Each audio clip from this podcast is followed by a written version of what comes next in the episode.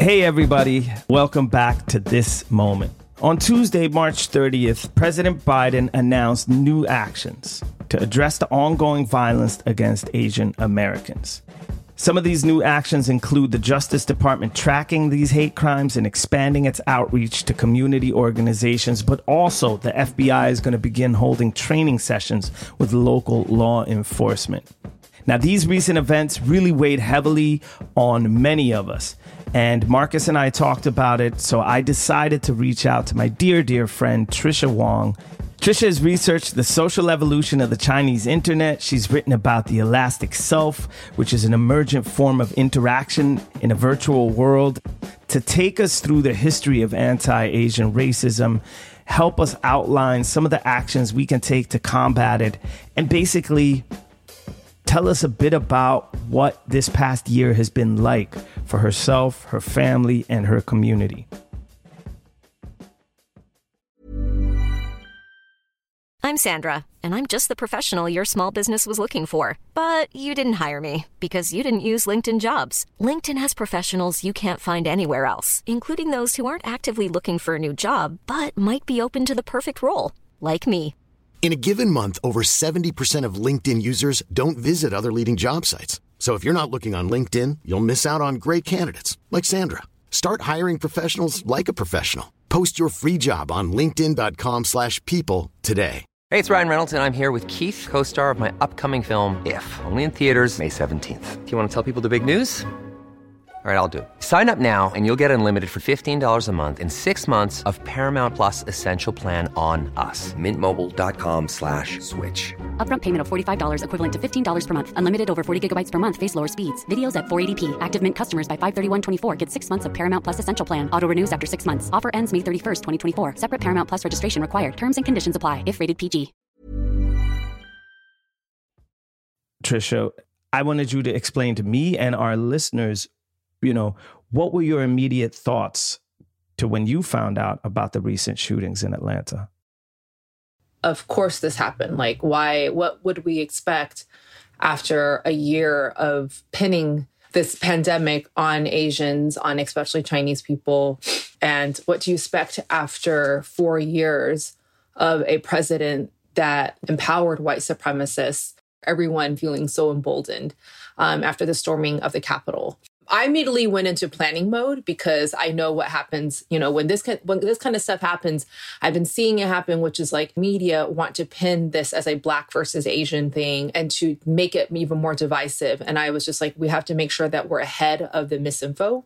Any kind of memes, negative, you know, racist memes or efforts um, to make Asian people more fearful of Black people, even though the, the, the, act was committed by a white person, at least in Atlanta. But it's just so complicated. And I was just like, there's just going to be a release of stuff, and some. It's just like we're gonna ha- we're gonna have to be one step ahead in terms of organizing, and we have to speak out that this is unacceptable. I just immediately thought about the killing of Vincent Chin in, De- in Detroit in 1982, where um, two white people um, killed him. Um, it was someone who used a bat and smashed his brain. You know, never came back to his four days before his wedding. He was at a bachelor. He was it was his bachelor party. He was in Detroit, and the the two men got off with three thousand dollar fine and and no jail sentence. You know, um, I I think about all the women, black women who were killed in Boston, and when Barbara Smith. Um, and the co-founders of the Combahee River Collective came together. I just think like across all communities, whether it's black, black or Muslim or Asian, Asian Pacific Islander, there's always, there's at some point, there's a set of murders that happen. It always is some kind of taking of life that mobilizes people to come together and to organize. And so while this incident was is horrific, I just know that I've seen, I'm seeing my community, I'm seeing us, we're speaking up more, being more vocal. So this is this is a turning point. And this is a turning point. Another, it's it's another ongoing history of coalition building and solidarity with groups who have been on more of the of the violent more of the um you know in terms of murders on the murderous end of of the white supremacist experience over the last few decades um especially muslim and black communities. I think it's a time for us to continue organizing with them. So yeah and building more solidarity. So i went into action planning mode. I didn't really grieve as much um but that's just my personality as i grieve you know, in a different way, mm. and probably will come later. Tricia, Stop AAPI Hate Asian American Pacific Islanders recently released a report that there have been 3,800 documented. These are only the documented hate crimes against uh, Asians from the start of the pandemic until February 28th, 2021. Almost 70% of these 3,800 documented hate crimes were reported by women. So I'd like to you know, for you personally, what have these past 12 months been like? Look, my my past 12 months have been very sheltered. You know, I have been working from home. I'm not an essential worker. So I'm mainly in my apartment. So I'm not having to risk my life out there every day and getting to get sick, you know, to work and and, and having to travel on the subway. So my life is is is limited in that way, but also I live in an incredibly diverse neighborhood. I don't live in a concentrated um, neighborhood of like, you know, primarily Asians. I think in our community, at least in Brooklyn, this is a very diverse and, and strong community. And I feel very safe in this area. Um, and you know it's it's been but what i have been fearful of is for like my family who lives in mm, oakland and my exactly. grandmother who i say she can't go on walks alone anymore she's 92 years old and she's been she used to walk you know a couple miles a day mm-hmm. on her own mm. and i'm like well that's not happening no. um trying to convince you know my mother just to like you know just to be more careful but it's been it's been a hard one because i also am trying to work on my family to make sure that it doesn't go in the area of of misinfo um or or fall into any of um racist racism because you know, a lot of what's happened in Oakland has um, the you know all the victims are Asians in in Chinatown, and it just so happens the community next to Chinatown is a black community, and a lot of the people who have been you know harassing or harming Asian people have been black in that area, and I just have to really work on my family to make sure that whatever they say, whatever happens, that they don't fall into or lean into any of the racist kind of misinfo that's and fake news that's spreading in like you know their their chat groups. I have to be like no these these are the incidents and this is like this is this is not that all black people are like this. And um this is that's what i work on like on a very personal um level for me. But i have not been on the experiencing end of it. Um but i am i'm always extra careful though. Yeah. I mean when i that's a brooklynite in me you know? When i um again, March 19th, when I found out about the shooting, it, it uh, another thought that I had was just that, yeah, this makes total sense. I mean, a pillar of white supremacist oppressive tactics is divide and conquer. Always has been. Exactly. It's a, you know, colonial, exactly. it's a pillar of colonial strategizing to uh, oppress and conquer uh, nations and peoples the divisiveness between minority groups in the United States has such an old history. Uh, you know, it was they the Irish were pitted against the Italians, the Irish and the Italians against the blacks, and and uh, you know, uh, or against the Jewish community, or against the Asian community. It seems to seem to me again that this is just a continuation of like a very kind of American story. Yeah, and I would say that they're victims of not only white supremacy, but white supremacy is caught up is is truly, um, I think, it, it's hard to distinguish white supremacy from mm. capitalism mm. Um, at all costs. You know, I think that's why like looking at intersectionality is very important, which is that none of these issues are just um, that white supremacy and capitalism are caught up together because it's an investment in a system. Mm. Um, it's it's and it's totalizing, you know, and so what happened there is a ongoing issue with that um, in America, at least with with Asians, is that we are pitted at pitted against each other by seeing by propped up as the model minority, mm-hmm. and white people analyze and say, "Hey, these are the minority. Like, why are you Black people, Latinos? Why can't you be hardworking like Asians?" Mm-hmm. Mm-hmm. And that is a really problematic myth because then it creates this divisive. It, it creates further divides in the community. Mm and also, there are policies that are set in place that make it easier for Asians to get loans, you know, where the Black people can't have access mm, to. And mm. they've been here, they've been born here. Mm, mm. and so there, it's there, the, the, the tensions are real, um, but you can't, it's not, you have to look at it in terms of also capitalism and how it's all tied together.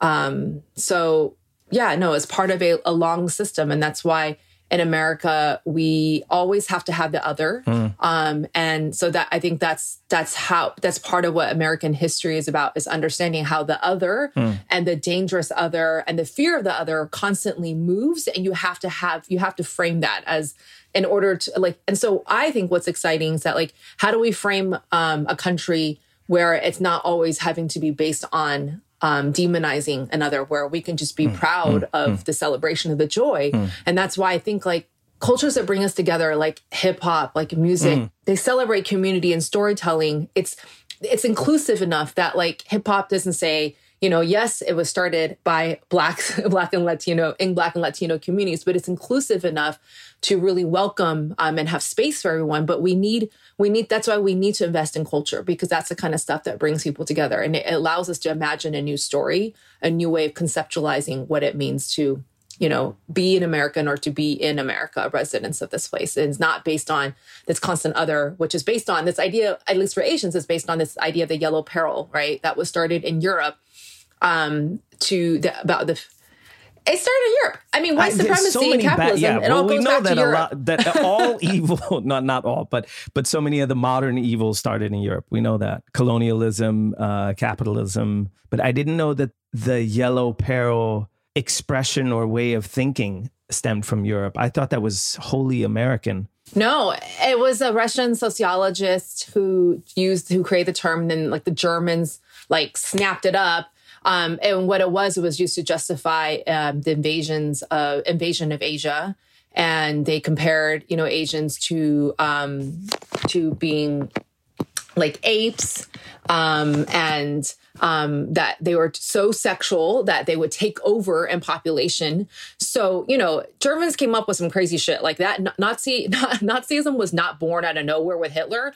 There's a long precedence. It's infrastructural, and um, there was a whole design of a system that of like of Germany going to other European countries saying we need to band together because a yellow peril is coming. So we need to. He there's you know he this the person who promoted it in Germany came with the whole idea of um, polygamy so that men could have as much sex as they want and have as many babies to counter the um, Asian to counter the yellow peril that was coming. So yeah, it's it's pretty terrible. it's all and a lot of European nations bought into it. And you think about the connection to, you know, England, to, to the British Empire invading um, China and um, just feeding the country opium and like, it's it all is mapped. It all comes together. It also with, connects with, with, the yellow peril. Tricia, as you know, I mean, you've spent a lot of time uh, time in Sweden. I know. Uh, I think it's fair to say a part of you loves Sweden. Is that that's not exaggerating. Oh, yeah. You love Sweden. Oh, yeah. Maybe specifically oh, no. I Malmo. Want, I want the country to, Malmo.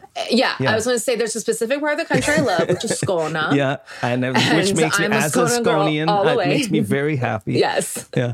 Um, but um, I love, no, I love that part of Sweden. What you're saying about the Yellow Peril and its roots in Germany makes me instantly think of uh, replacement theory, which is so kind of which has trickled into mainstream media. You can hear it echoed by uh, not only alt right but conservative politicians in Sweden, a lot of journalists too, and that's this.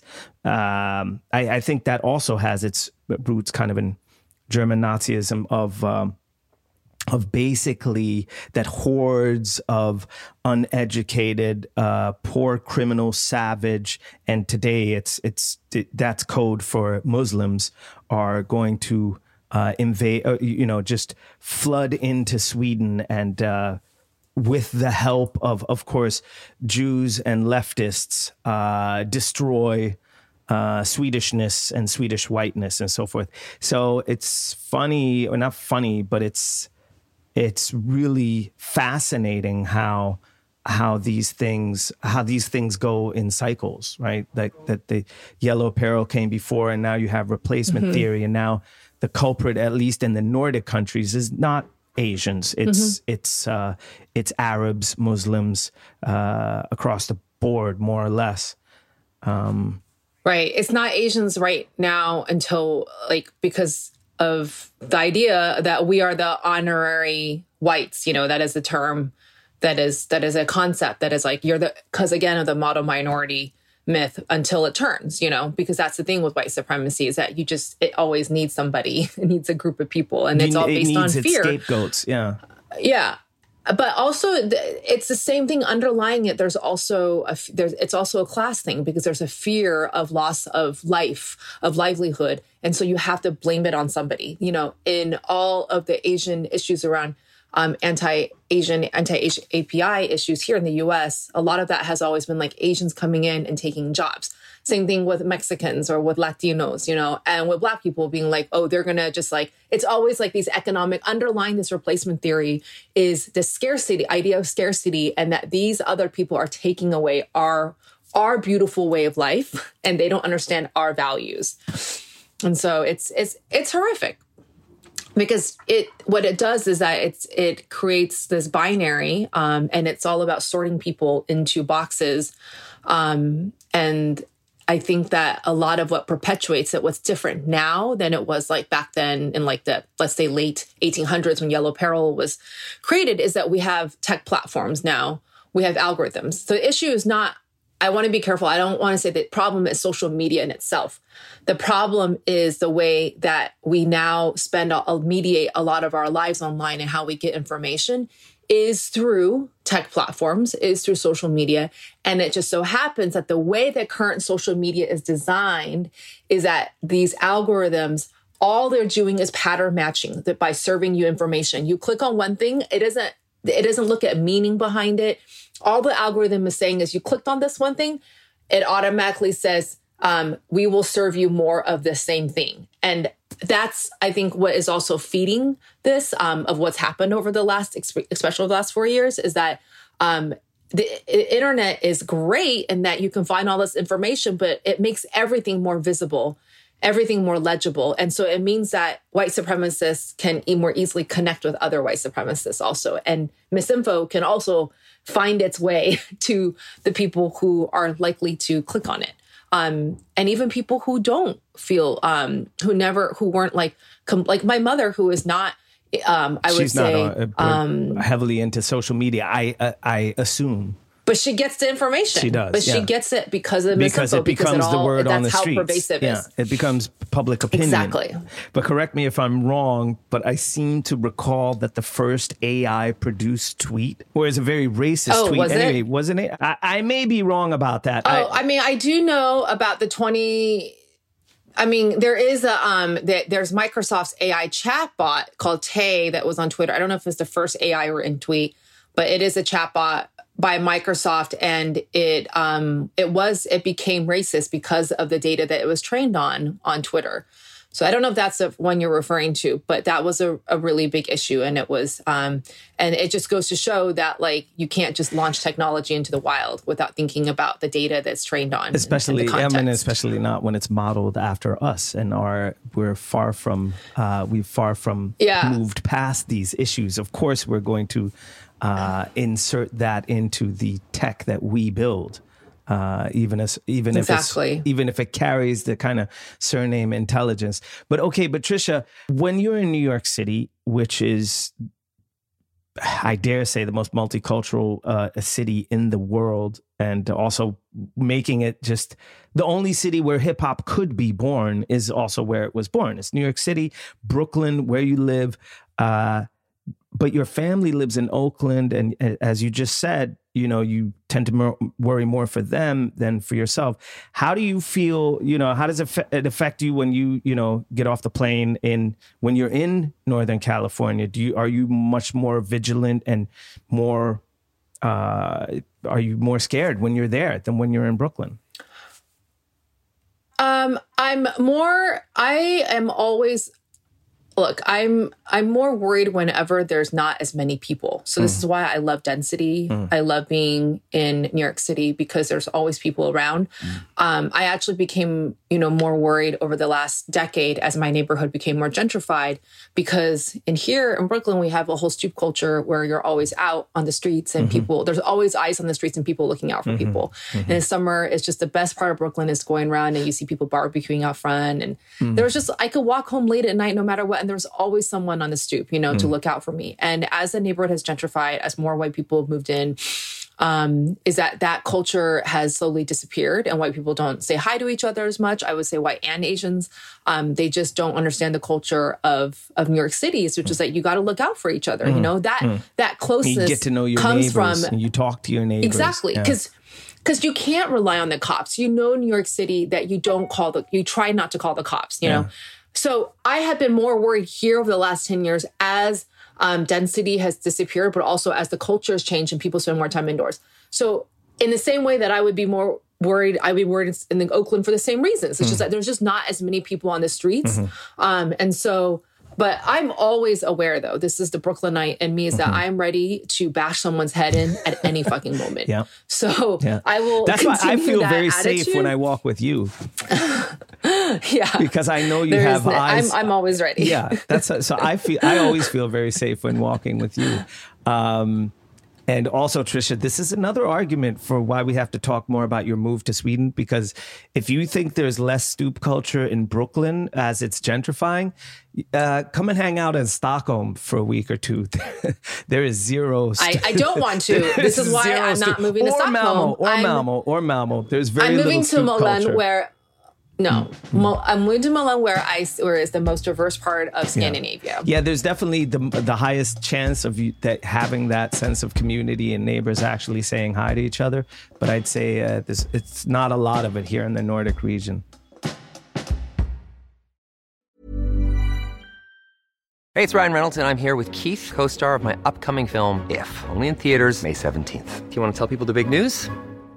All right, I'll do it. Sign up now and you'll get unlimited for $15 a month in six months of Paramount Plus Essential Plan on us. Mintmobile.com slash switch. Upfront payment of $45 equivalent to $15 per month. Unlimited over 40 gigabytes per month. Face lower speeds. Videos at 480p. Active Mint customers by 531.24 get six months of Paramount Plus Essential Plan. Auto renews after six months. Offer ends May 31st, 2024. Separate Paramount Plus registration required. Terms and conditions apply if rated PG. Hiring for your small business? If you're not looking for professionals on LinkedIn, you're looking in the wrong place. That's like looking for your car keys in a fish tank.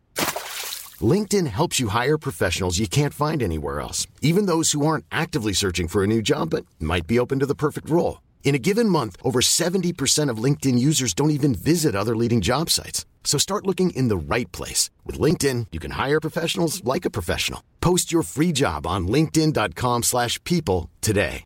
Hey, folks, I'm Marc Maron from the WTF Podcast, and this episode is brought to you by Kleenex Ultra Soft Tissues your ally to help tackle your allergy symptoms this season. I love the change of seasons, but nobody loves pollen and all those other things floating in the air that make you sneeze during this nice weather. Kleenex Ultra Soft tissues are hypoallergenic and allergist approved. So fight back against watery eyes and runny noses without worrying about irritating your skin. For this allergy season, grab Kleenex and face allergies head on. I'd specifically like to ask you of your personal experiences of racism. Even before the pandemic, the past admi- uh, the past president was being pretty explicitly anti-Asian in a lot of ways, you know, and in, in a lot of his mm-hmm. language. How uh, how was it for you growing up? What were some of the experiences you had with this growing up? Well, I think I think look, I had a really interesting childhood in that for the first nine years of my life, I was raised in the Bay Area and we um, lived in San Jose. And I grew up in a really diverse community. Um, I like everybody was was there in San Jose, mm. all immigrant groups, and all of a sudden, at the age of nine years old, um, overnight, um, we moved. My mother was like, "Okay, we're going to move into the suburbs." We moved three hours, two hours north into uh, a town called Roseville, mm. and it was a newly created suburb. And I remember the first day there, we went into a grocery store and this white child and a white mother were in, she was, um, they were in a cart hmm. and they looked over at us. And the daughter, the little girl started screaming and um, they just like had never seen anyone looking, look hmm. like, look like hmm. us before, you mm-hmm. know? and they screamed and they just like ran away. And then I started, and then I was like, what was that all about? And what I realized was that we were the first Chinese family that I know of. You know, mm. there may have been others, mm-hmm. but that was my experience. Was that there was I couldn't see anyone else looking like me. I went into school I remember the next week and it was a total shift. People started calling me chink and Chinese and a communist and go mm-hmm. back to China. And I was nine years old. I didn't know what this was. I was mm like, what is a chink? Like, mm what is it? Like, I knew I was Chinese, but it was like, why are they calling me Chinese in a derogatory way? Mm. Why are they calling me a communist? Mm. And then it was, and I didn't put it together until like later on in life. I think like as a teenager, that I was like, oh, Tiananmen Square just happened, 1989. Mm. Mm-hmm. Um, and all people saw in the news were the tanks, um, you know, uh, and the violence and the, the, murders of Chinese citizens. Mm. And it was it was really interesting because that was my experience was just people are very surprised that like I grew up around such extreme racism. So that was just like the tip of it. It was like mm. most of my experience was every day was like I got into fights all the time. I think I I went to school in a very racist administration. I was outspoken mm. And I wrote about racism and they didn't like it. And I remember um, just even like driving in our car, I still to this day have a fear of large trucks. And okay. um, there was I think Nazis. Like they were men with like bald and they had like swastika signs in their hmm. arms hmm. and their trucks. And they would just like scream at my mother and I, um, just, you know, telling us to go back to China. This was like a regular experience. Our house would get egged all the time. Hmm. Um, so I think like and I think a lot of people are surprised. People are like, what? That's California. I'm like, okay, California is incredibly segregated. Mm, um, like mm. you said, New York City is the place that is most mixed, mm. but it's not like that in the rest of the United States. And um, that our the place I grew up in was highly affluent, highly Republican. Not that there necessarily has to be a correlation between being Republican and being racist, but it just mm. so happens that it was um, that that was what it was like in my neighborhood in my in my and it was people are just like shocked they're like i i don't understand that like how and i have like scars on my knees from like fights you know mm. um from people putting gum in my hair um and just constantly being now i know the word is being bullied mm. but i didn't know um mm. that was i was just like this is you know my brother went through it too it wasn't just me um so that that transition mm. to me as like an adult like the experiences are pretty crazy too because of how asian women are hyper eroticized and sexualized mm. is um i you know i move in circles that are pretty senior um, but at conferences, I have a very different experience. Um, I think like a lot of, I mean, women are always sexualized, but I think there's Asian women are hyper, hyper, you know, mm. I mean, black women are sexualized too. Like all, it's like all women of color are always extra mm. seen as objects. Mm. But I think Asian American women go through a particular um, experience that is, I think, even more extreme as we have seen um, like in these shootings. Like mm. I, I think like really well-meaning people would be like, "Oh, how do you feel about the shootings?" I'd be like, "Okay, here's how I feel," and they'd be like, "Well, so do you think he really did it because he was racist or because he's like has a real sex um, addiction and mm. because he really was trying to he thought they were sex workers?" I'm like, why are you asking that question in the first place? The fact that you're asking that question goes to show how messed up your thinking is because mm. it doesn't even matter if they were sex workers or not, you know? Mm. But but because um, Asian women are hypersexualized, I think people really want to like, so were they sex workers or not? And it's like, mm. who gives a shit? that becomes just a, a way of, of victim blaming anyway. So would it be more exactly. okay if they were? I mean, what is the what's the implication there that it would be more yeah. okay if they were sex workers also i mean the fact that the police chief said that this uh, that the shooter the murderer was having a bad day i mean that of course yeah. speaks maybe and, more to the murderer's the murderer's race than the crime itself right if he wasn't exactly. white and they wouldn't talk chief, about it that way and on the police chief on on facebook they have found like photos of him wearing a shirt about saying how the covid covid is from china so yeah, it just goes to show it's just more stories mm. about how how people white people are protected, you mm. know, when they commit acts of white supremacy.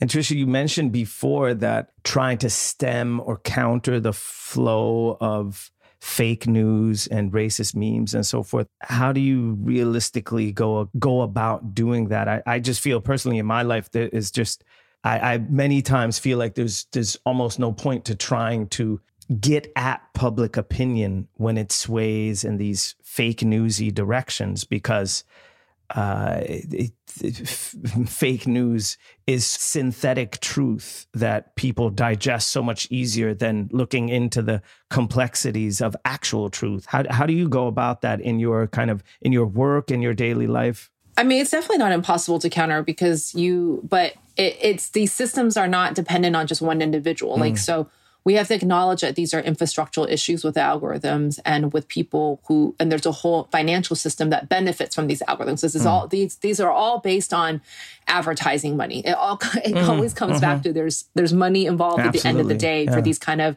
models of because you they they need you to keep clicking. Mm. I personally counter it by acknowledging um, what power I have by my platform and just always making sure that I post information that I would want to read. And then when I hear it personally from people I know, like, am I, let's say, just like my friends or family, you just talk to them about it. But I would say like fake news is almost not like the, my biggest issue. My biggest issue right now that we have to deal with is that beliefs or illusions of safety for the kind of solutions that Asians would call for. So there are legitimate calls supposedly for more cops and more patrolling of um, Chinatown or places to have more massage parlors. Mm-hmm. And what we know historically, and to this day, with evidence of not just of how cops treat Asians, but in particular how cops treat all minority groups, mm. and especially Black people, is that cops are not to be trusted. Mm. I'm not talking about individual cops. I'm talking about as an institution, we do not need more policing because the evidence goes to show that that they are the danger. You know, we have people dying because of cops, increased policing in our neighborhoods. You know what's holding the community together right now is what I look at is the, um, what I point to is like look at the amazing solidarity that's coming together from like you know we have Peter Kerr, who's a black, you know, Brooklynite who created the the um, group Street Riders New York City, and he's he, it was his call that's led to like thousands of people signing up to escort Asian Pacific Islander people walking home from the subway or to the subway or to work. You know, you have the massage outreach parlor, um, massage parlor outreach project in Seattle that was um, for, you know formed to protect massage parlors. Um, you have all this mutual aid group. There was like a Latino, um, like a young 26 year old Latino person in Oakland. His name was um, Jacob Azevedo, who created this um, org called Compassion um, in Oakland, and where it's also just escorting Asian A- API people, you know, to work in their everyday lives. Um, and I just think it's like efforts like these um, that we that are truly community based. That to goes to show that like we have we know what to do. We have solutions. This is a moment of coming together. Um, that we don't need like more cops. This is like this is the thing that we really need to focus on right now. Um, that we need to come together over mean, is that community based activism knows how to resolve these things that are culturally specific. What needs to be done to encor- encourage more crossover uh, in activism between different groups? And it's not, you know, just between blacks and Asians or, you know, but in class, geography, but notably between minority groups that sometimes feel far from each other or don't identify as mm-hmm. the same. I think the way we address that is that you have to understand your history. Mm. That's like not the most popular answer. But I think one is to really understand how these things are not new and they come. And when you look at your history, you understand that what it's linked to and how there's a pattern, which is that imperialism, colonialism, white supremacy are all linked together in an effort to divide so that um, we can be pitted against each other. The second thing I think is to understand that this is not a binary. Um, and I think that's really important um, because around the world, I know people were shocked. Like people are always shocked when I say Asian, this is not new. So I think it's like, and people are like, what? Asian people experience racism? It's like, everybody experiences racism, That's how racism except, you know, in Yeah. a white supremacist world. world. Um, and I think the the the more, but I think a more nuanced answer is to go back to what Barbara Smith, who is one of the co-founders of the Combahee River Collective, came up with the term identity politics. And the word identity politics is so misunderstood right now. It is so. Please break it so I just down for go us. back to- that needs. I, oh my god! For our Swedish listeners, that definitely we need a needs whole to be episode broken on down. that. We're not going to get deep. I think you need to do a whole episode Hmm. with Barbara Smith. But really, the the term that she when she created that, you know, when they the whole entire collective created that, it was just like all they were saying is that like we need as black feminists, as black women, black queer women, need to be able to everybody, but not just them, but everybody needs to be able to determine their own political future. Because your livelihood is at risk because when you can't determine and affect political change, you don't get represented. And if you're not seen as human, you don't have an identity. Right. You know, this is this is just period is that like a lot of people were not even recognized as a group. And that's all they meant. Um and what she and the reason and her, the work that the way they went about doing their work was incredibly intersectional and that she was saying as a queer black feminist my issues are not just because I am black. It's because I'm also a woman. And it's also because of my sexuality that you can't just isolate that oppression works across it doesn't mm. just operate in one category. Mm-hmm. Mm-hmm. You know it's across gender race and sexuality and uh, you know across a myriad of other issues. Class. and so i think it's like that's why i mean by like get over binaries if you really like all of us need to do that. And i have to continue in mm. my effort in that to constantly see that it is that all these things do come together and you can't reduce it. So that's why i don't like when people are like well if you could just reduce it to one thing what is it? And it's like no that's not how it works. We're in a complex system. And so i look to activists like barbara smith. I look to elders like her. And i look to elders like grace lee boggs who died at 100 years old who was working you know, along working um, with one of the it was one of the loudest civil rights organizers, you know, organizing um, in Detroit when all the factories closed down, all of a sudden black and white people lost their jobs overnight, entire towns were decimated. Um, so I think there's like a lot of good activists to look at and role models. And I think we need to celebrate them because I think like, especially a lot of young organizers I, and myself, I remind myself like, we're not, this is not new. We have elders who came before us and people who have been resolving, who've been figuring this out. And so we can't um, reinvent, we don't have to reinvent the wheel, but also we have all these new ways of organizing that are so much faster. We should be able to use technology and use social media but we have to meet the community where it's at. And I think that's why looking at local groups, like looking at what this one group in Chinatown is doing for, or in New York City, is called Red Canary Song. They organized after um, a woman died um, because police were like chasing her and trying to arrest her for for being possibly a sex worker. And these kind of moments, you have local groups coming together, and I think it's like we need to all commit to these kind of local efforts that are hyper local because that's where change is made. Hmm. You know, this is not about some like broad advocacy. Like we need advocacy and we need policy change, but also the work happens on a local level of hmm. getting to know people in your neighborhood, saying hello to them, and hmm. figuring out what needs attention. So I would say like everybody should figure out what's happening in your neighborhood. And sometimes those issues may not be Asian related. Like right now, I'm not working just on a Asian issue. You know, my my time is right now as a co-founder of a nonprofit during COVID that protects communities most impacted by it. Um, my work reaches my primarily right now Indigenous, Black, and Latino communities, but you know, it just so happens that's where I'm I'm organizing right now. Yeah, but I love that perspective because I can myself say that I can sometimes be hesitant to address issues because, uh, you know, I tend to look at it, uh, look at it from a too big a picture, from too far away, and what can one person do against all that? But what you're saying is reverse that and look at what you can do on your street, on your block, in your community, amongst the people that you meet, and address the issues, needs that are going on there. But also, and maybe more importantly, what I'm hearing you say is basically reaching out to the people in your community that you don't normally speak to or that you don't know who they are. And let me say this, Tricia, also because I'm constantly in translation between uh, the United States and Sweden. And in Sweden, as you know, and we've spoken about a lot, uh, grassroots community organizing is not very common. And it's something that I think some are struggling to catch up and learn. Uh, others are not aware that this is even missing from our lives. And yet, and still, to me, I see it as, you know, um, you know, the pandemic breaks out and there's not even an effort in the building where I live, where there are a lot of, I'd say 85% of the people that live are senior citizens. And there's not even a collective effort to uh, help our neighbors buy groceries if you know if they're Why would they need to? The state can do it.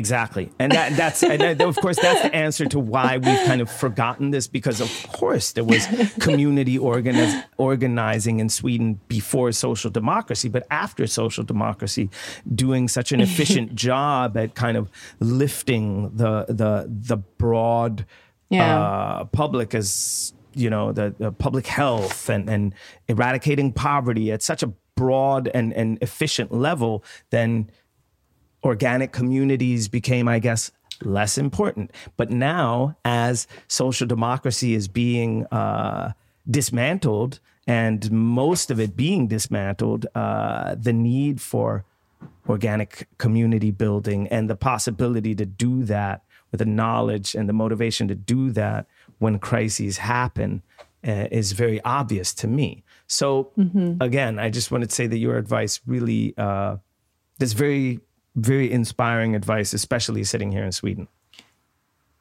Yeah, and I, am like tactically speaking, there's like there's a whole effort called you know call on me, not the cops that came out of 18 million rising mm. out of um, Florida, and I, I love that effort where um, it's just like there's you just talk to people and be like, hey, if you have an issue, just like call me, not the cops. Mm. Mm. Um, and but when we're talking about like you know what can one do? I also think people need to be prepared to take trainings to speak up.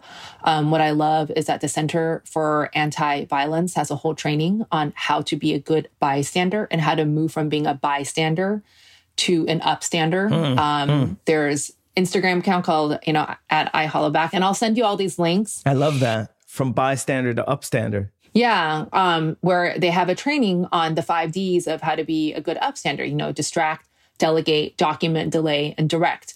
Um, and this started out as an effort to end gender based harassment, but it's now moved on to any forms of harassment. This is something that I think, like, especially Swedish people, but I think everyone should learn is how do you, what do you do in moments where um, you not, it's not relying on you as an individual, but if you see something, how do you become a voice to try and intervene?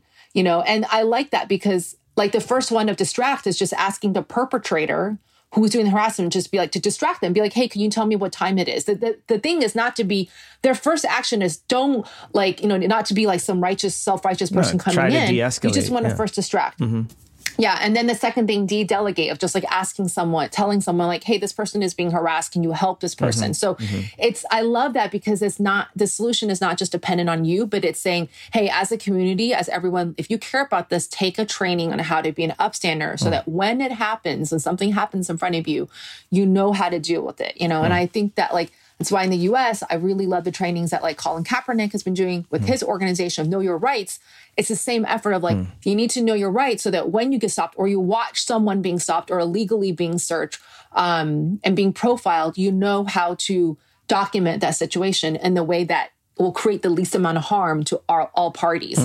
Because mm. without that kind of training, with or without that kind of awareness, me being like this, I'm more of a firecracker. I just want to be like, what the fuck? But like, I have learned that that can create more trouble. Mm-hmm. You know, mm-hmm. like especially in a system where a cop is already aggravated and freaking out, like you have to approach that with great sensitivity mm. so you don't escalate. This should be taught in schools. It's as exactly. active measures to counter bullying, which goes on in many schools. Uh, um, you know, I'm sure all across the world. The energy of what's coming out of there's like one phrase to sum up what's mm. happening. Mm. Out because of the murder is, is like speaking, speak up. Mm-hmm. Like we cannot stay silent. And hmm. I think that's why the upstander and these kind of trainings are so important hmm um, is that you have to speak up and there's so much work you can do like don't be silent mm. um, and i think that's something that like i've always taken into my life is like speak up for all forms of injustice mm. because that mm. that is that that's like what else can you do like this is the best thing we could be doing as human beings mm. is to speak up when you see because you would want someone to do that for you mm. right mm. and so speak up and like look out for like just care operate from a place of care like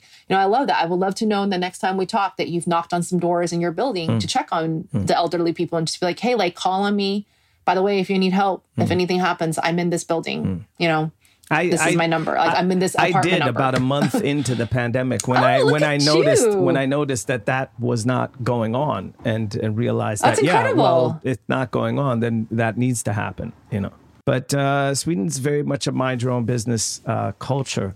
Um, but you know I have a pretty good relationship with a lot of my neighbors, but yet and still it's it's kind of a, a social taboo to you know it's like I, nobody has ever knocked yeah. on my door to ask for a, uh, uh, you know, like an egg or a cup of sugar or some milk. Or, but I know lots of people in my building must have run out of these things.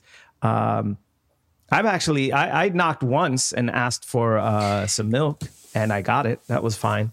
You know, the sweetest yeah. thing to do then would be like if somebody, if like if my neighbor knocked on my door and I gave them like a cup of milk they would come they'd like within if not within hours but like the next day it would have to happen they would have to buy me new milk to replace the milk It'd be cool, funny to do a documentary of just like uh, a, a, training of Swedes yeah. of some basic American. and just, I think I've changed ways, like my looking, mind. looking each other in the eye. I definitely think you should move to Sweden. We need we need this kind of uh, you know just clear, true, concrete, and honest advice on how to be citizens, upstanding neighbors, and uh, fellow humans.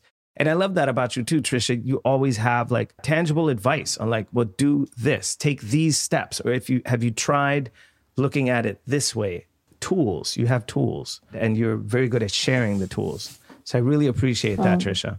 Convince the government to give me citizenship. I'll be there. yeah. Well, I, I don't know about citizenship, but you could definitely come over here and live. Tricia, thank you so much for coming on this moment and uh, inspiring me as you always do. Thanks for inviting me. Thank you all, all our listeners. Follow us on Instagram at This Moment Podcast. Our email is thismomentpodcast at gmail.com. We'll see you again next week. So until then, peace out.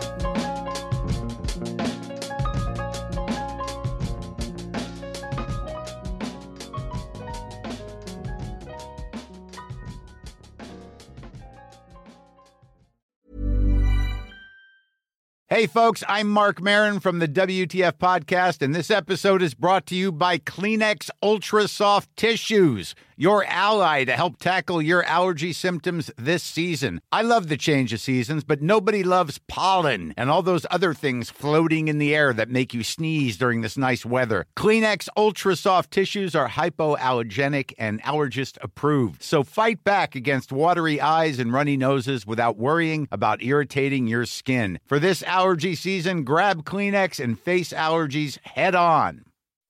When you make decisions for your company, you look for the no brainers. If you have a lot of mailing to do, stamps.com is the ultimate no brainer. Use the stamps.com mobile app to mail everything you need to keep your business running with up to 89% off USPS and UPS. Make the same no brainer decision as over 1 million other businesses with stamps.com. Use code PROGRAM for a special offer. That's stamps.com code PROGRAM.